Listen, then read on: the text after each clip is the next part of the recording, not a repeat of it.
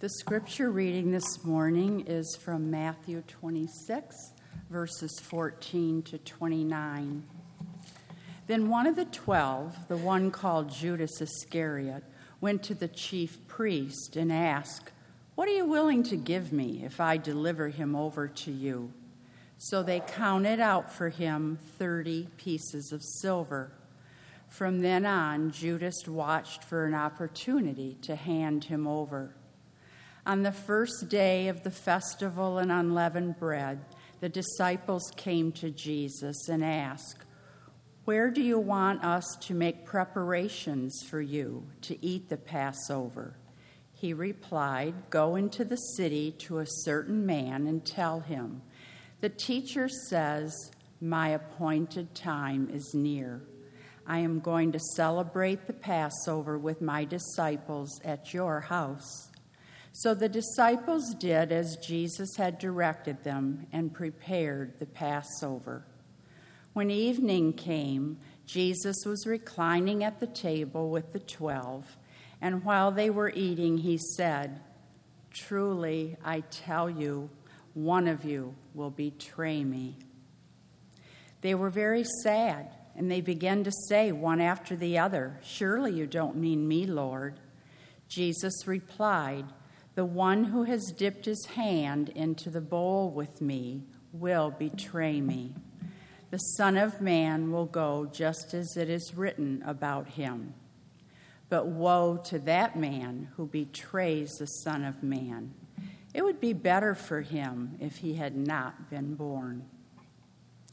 Then Judas, the one who would betray him, said, "Surely you don't mean me, Rabbi." Jesus answered, "You have said so." While they were eating, Jesus took bread, and when he had given thanks, he broke it and gave it to his disciples, saying, "Take and eat, this is my body." Then he took a cup, and when he had given thanks, he gave it to them, saying, "Drink from it, all of you. This is my blood of the covenant, which is poured out for many for the forgiveness of sins. I tell you, I will not drink from this fruit of the vine from now on until that day when I drink it new with you in my Father's kingdom." The word of God for the people of God.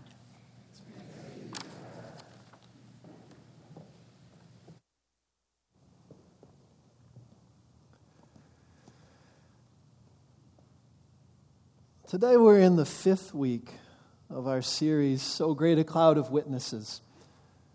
In this series, we're hearing ten stories about ten people who lived in the twentieth century. We're learning that saints and martyrs didn't just live hundreds of years ago. There are saints and martyrs living and dying for Jesus in the world today. In this series, we're learning what they have to teach us about walking in the way of Jesus. Today, we're going to hear the story of two friends, Oscar and Rutilio. Oscar and Rutilio were Catholic priests in Central America. They met and became friends when they were both working together at a seminary in the nineteen seventies. It didn't take Oscar and Rutilio long to discover that they had a lot in common. They were both born in El Salvador. They were both raised in poor rural communities. They both experienced a call to ministry at a very early age. It didn't take long for Oscar and Rutilio to become fast and thick friends. But even so, Oscar and Rutilio didn't always see eye to eye. There were things that they disagreed about. One of the things that they disagreed about was the tidal wave of change that was sweeping through the Catholic Church at that time. And back in the nineteen sixties, there was a conference that was held in Rome, the Second Vatican Council. And that Second Vatican Council opened the door for changes in the Catholic Church that had been hundreds of years in the making. One of the big changes that came out of that meeting, that conference in the Vatican, was a renewed sense of the importance of the people in the pews to the life of the church. The leaders of the church got together at the Second Vatican Council and they said, "We need to make it clear that the church does not belong only to the priests, but the church also belongs to the people. The ministries of the church are not just done by the priests. The ministries of the church are also done by the people. The worship of the church is not just for the priests. The worship of the church is for and of the people. One of the ways in which this change affected the lives of ordinary Catholics and Catholic priests was, was a, a major renewal and reform in the way that, that worship happened in Catholic churches. Now, in Catholic worship, the high point in the Mass, the most important part in the worship service, is that moment when God's people celebrate together the sacrament of Holy Communion, the Lord's Supper, the Eucharist. And for hundreds of years in Catholic churches, this is how that moment would happen. The priest would preach a sermon, and then after the sermon, he would step away from the lectern. He would step over to the altar. And then the priest would turn, and standing in front of the altar, would face the elements that were on the table and turn his back to the people. And then still with his back to the people, the priest would begin to lead the people in those prayers that go all the way back to the words of Jesus as he sat at this table with his disciples, these prayers of thanksgiving that go all the way back to the earliest days of the Christian faith.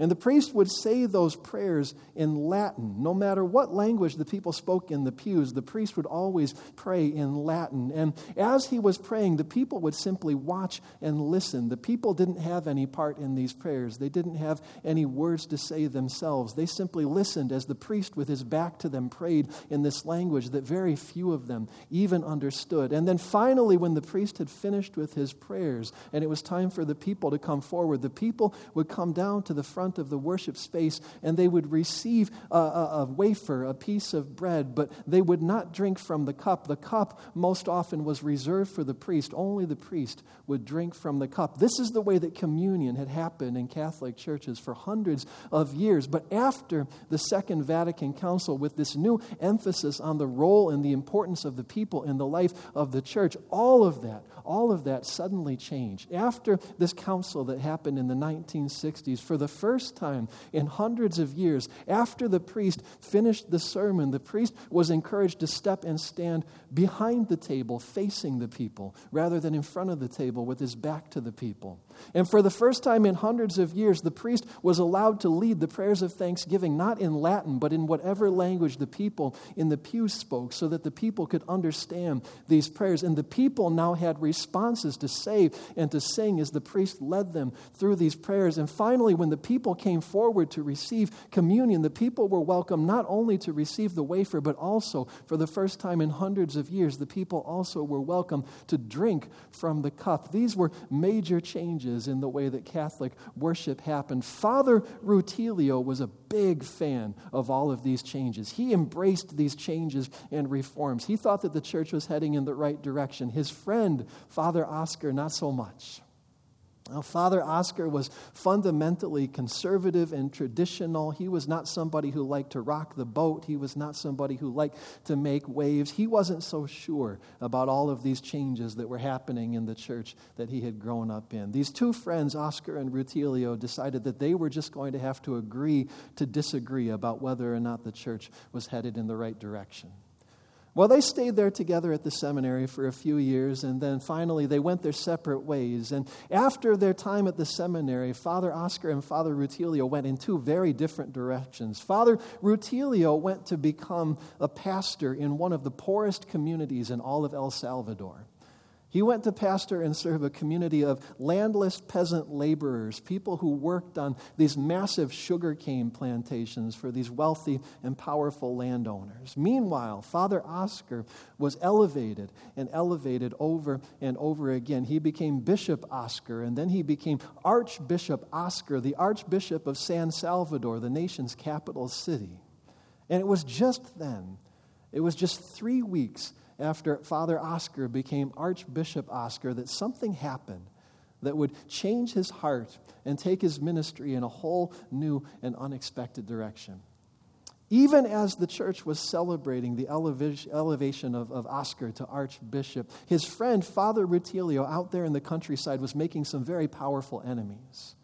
Father Rutilio had continued to minister out of this conviction he had that the people of the church matter, the people of this world matter to God. And so he, as a pastor, spent hours and hours listening and talking to these peasant laborers, hearing about their lives, hearing about their struggles. And then he told them, you are God's beloved children. You were created with an inherent human dignity and worth, and nobody in this world has the right to take that away from you. He told them how Jesus had embraced the poor and criticized and condemned the wealthy and powerful people of this world. And he said, you, as Christ's body, the church, have the power to follow in Jesus' footsteps. He started organizing the people. He started teaching them how to use their voices to criticize and condemn the wealthy and the powerful landowners who had so much control and influence over their lives. And of course, this brought Father Rutilio and his ministry to the, the attention of some very wealthy and powerful people. At that time, these wealthy Wealthy landowners, they were the real power in El Salvador.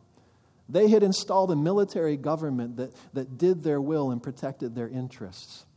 There were death squads that roamed the countryside and the streets of the cities, and these death squads dealt with anybody who got in the way of these powerful and wealthy people. These death squads eliminated anybody who caused trouble for these wealthy and powerful people.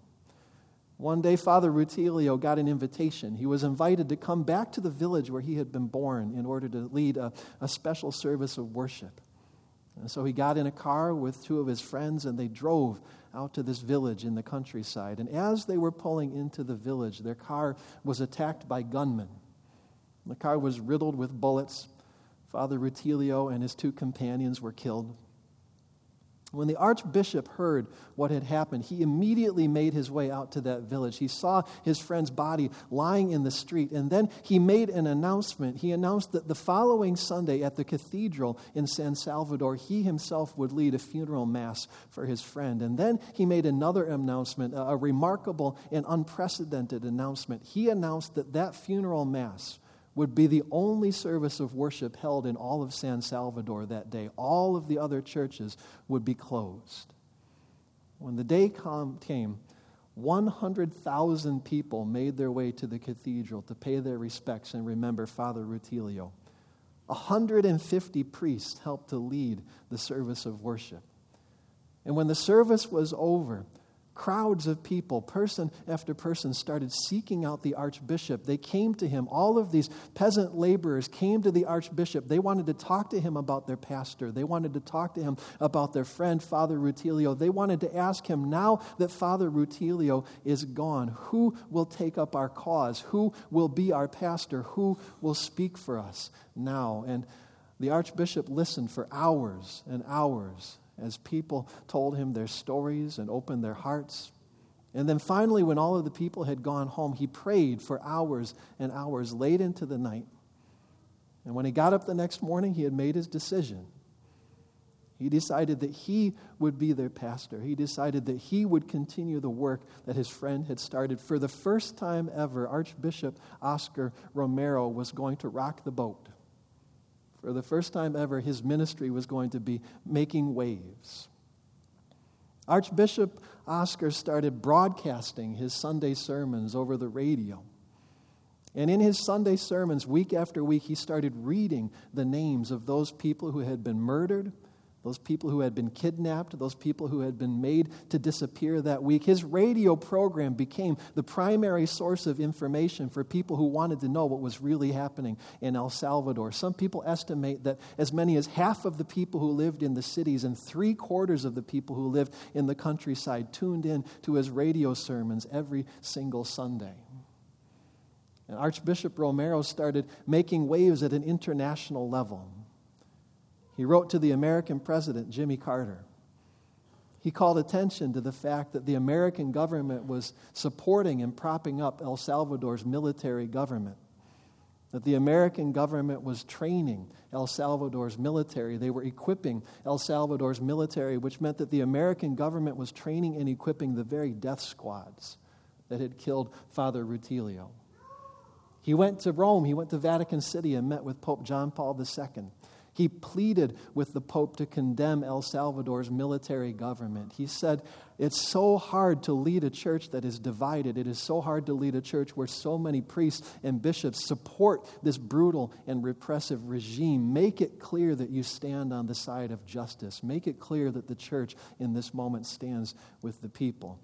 The Archbishop did all of these things and more, knowing, knowing where all of these rocking the boat ministries and making waves ministries were likely to lead. On March twenty-fourth, nineteen eighty, the Archbishop went to a hospital. He went to visit some cancer patients and some hospice patients. That night, he went to the hospital's chapel to lead a service of worship. He preached a sermon. When he was finished preaching, he stepped over and stood behind the communion table, facing the people. And it was just then, just as he was about to lead the people in the prayers of thanksgiving, that a man stepped in through the back door of the chapel. A man raised a weapon. He fired once. He fired twice. The Archbishop fell to the floor. I wish I could tell you that in dying, the Archbishop was able to accomplish the work that he had started while he was living. I wish I could tell you that the leaders of the nations and the leaders of the church were finally moved to act and to stand on the side of justice, to stand for the people of El Salvador, but that's not what happened. The day after Archbishop Oscar Romero was assassinated, the American Secretary of State announced that the American government would continue to support El Salvador's government, would continue to send trainers and military equipment to El Salvador. The Pope released a sort of lukewarm statement in which he praised the Archbishop, but he also made it clear that what he wanted more than anything else was unity in the church. And the message was clear: stop rocking the boat, stop making waves. The leaders of the church and the leaders of the nation were not moved to respond to the death of Archbishop Oscar Romero. But the people of the church and the people of the nations did respond. two hundred fifty thousand people, a quarter of a million people, came to San Salvador for Archbishop Oscar Romero's funeral mass. One priest who was looking on said this might be the largest demonstration that's ever happened in the history of Latin America. Across the United States, thousands of people and tens of thousands of people gathered to protest their own government's involvement in training and supporting and equipping these Central American death squads. Even though the American government kept sending military equipment to El Salvador, the International Longshoremen's and Warehousemen's Union refused to deliver those weapons. The leaders of the nations and the leaders of the church were not moved by the Archbishop's death, but the people of the world, the people of the church, responded. And if there's any one thing that Archbishop Oscar Romero learned from his friend Rutilio, is that the people matter. This is what Jesus was saying to his friends when he gathered with them at the table. The Gospels make it clear that Jesus knew where this was headed. The Gospels make it clear that Jesus knew his ministry was drawing to a close. His enemies were moving against him. Jesus knew that if he wanted to survive, if he wanted to save himself, the best way to do that was to leave the city of Jerusalem. The best thing to do would be to flee into the countryside and give up his ministry. Stop making waves. Stop rocking the boat. But instead, in that moment of peril, instead, in that moment of danger, what did Jesus do? He gathered his friends at a table. He took a loaf of bread and he said, "This is my body given for you." He took a cup and he said, "This is my blood poured out for you." As they passed the bread around the table, as they passed the cup around the table, his friends didn't understand. The disciples didn't understand. It was only later that they would understand what Jesus was really saying in that moment. In that moment, what Jesus was saying to his friends, to his disciples, was, this is how much you matter. This is how much you matter to me. This is how much you matter to my Father. This is how much you matter in God's plan to save and heal this world. There is nowhere else in the world that I would rather be right now, even if it means giving my body, even if it means pouring out my blood. This is how much you matter. This is where I choose to be. Let's pray. God, we pray that you would give us the courage of Rutilio, the faith of Oscar.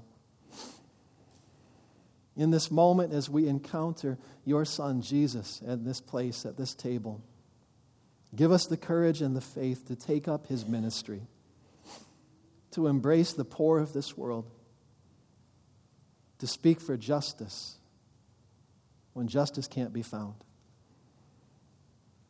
God, we pray that as we come to this table together, you would connect us to one another and connect us to Jesus, that he might lead us in dying and in living. In Jesus we pray. Amen.